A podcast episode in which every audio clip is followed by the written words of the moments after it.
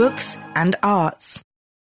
Book Review America and the World Pointillist Power Imperialism is an unduly neglected feature of American history. The United States was born out of rebellion against imperial power.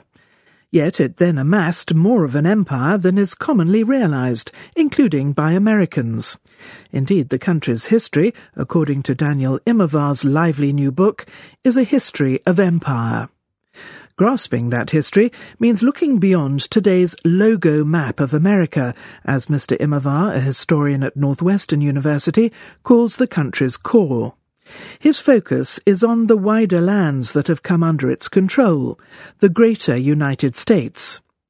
At various times, this has included the Philippines, a colony from 1899 to 1946, and Puerto Rico, now a Commonwealth, as well as American Samoa, Guam, the U.S. Virgin Islands, Northern Marianas, and myriad other territories around the world.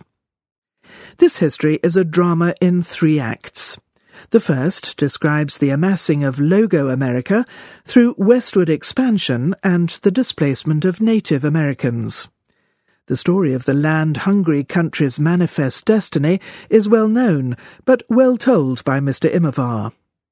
Next, in Act Two, comes the annexing of other territories. In the 19th century, a craze for guano for use as fertilizer leads to the occupation of dozens of uninhabited islands in the Caribbean and Pacific. Alaska is purchased. Military victories bring in the northern part of Mexico, and then Spain's overseas empire, including the Philippines, Puerto Rico, thousands of islands, and 8.5 million people, though at great cost. By one calculation, the fight for the Philippines claims more lives than the American Civil War. With hostilities stretching from 1899 to 1913, it is America's longest conflict, save for the one that is still raging in Afghanistan today. The killing in the Philippines in the Second World War is the most destructive event ever on American soil.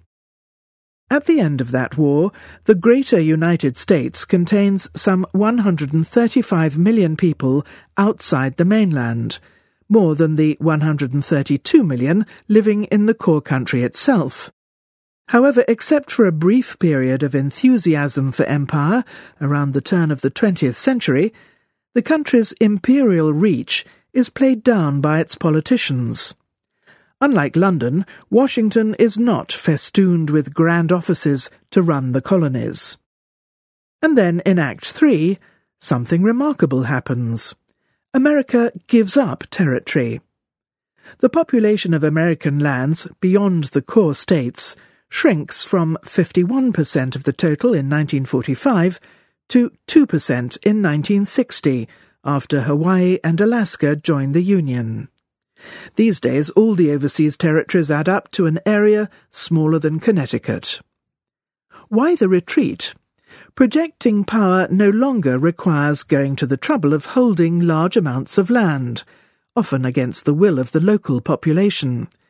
Instead, globalization replaces colonization.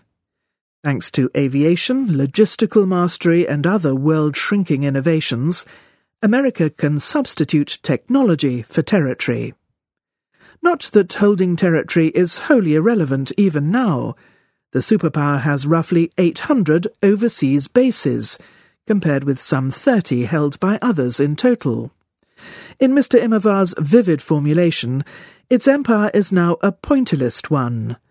The United States did not abandon empire, but reshuffled its imperial portfolio divesting itself of large colonies and investing in military bases, tiny specks of semi sovereignty strewn around the globe. Mr. Immerwahr peppers his account with colourful characters and enjoyable anecdotes. This tale of territorial empire, he suggests, throws light on the histories of everything from the Beatles to Godzilla, the birth control pill to the transistor radio, even on the use of the word America, which entered common parlance surprisingly late, spreading only after 1898. It also has darker sides, racism, the legal grey zone in which many overseas territories exist, and the lack of full representation that still affects the four million or so people living in them. Deadly impacts of empire, according to Mr. Immerwahr, range from terrorism in retaliation against the presence of American bases to inadequate responses to disasters in places with second class citizenship, such as the feeble reaction to the carnage wreaked by Hurricane Maria in Puerto Rico in 2017. He does not explore the implications of President Donald Trump's back to the core America First approach for the greater United States. Nor does he dwell on the rise of a rival empire, which is famous for learning from the American experience. Some observers will look at the Belt and Road Initiative and the occupation of islands in the South China Sea and detect pointillism with Chinese characteristics.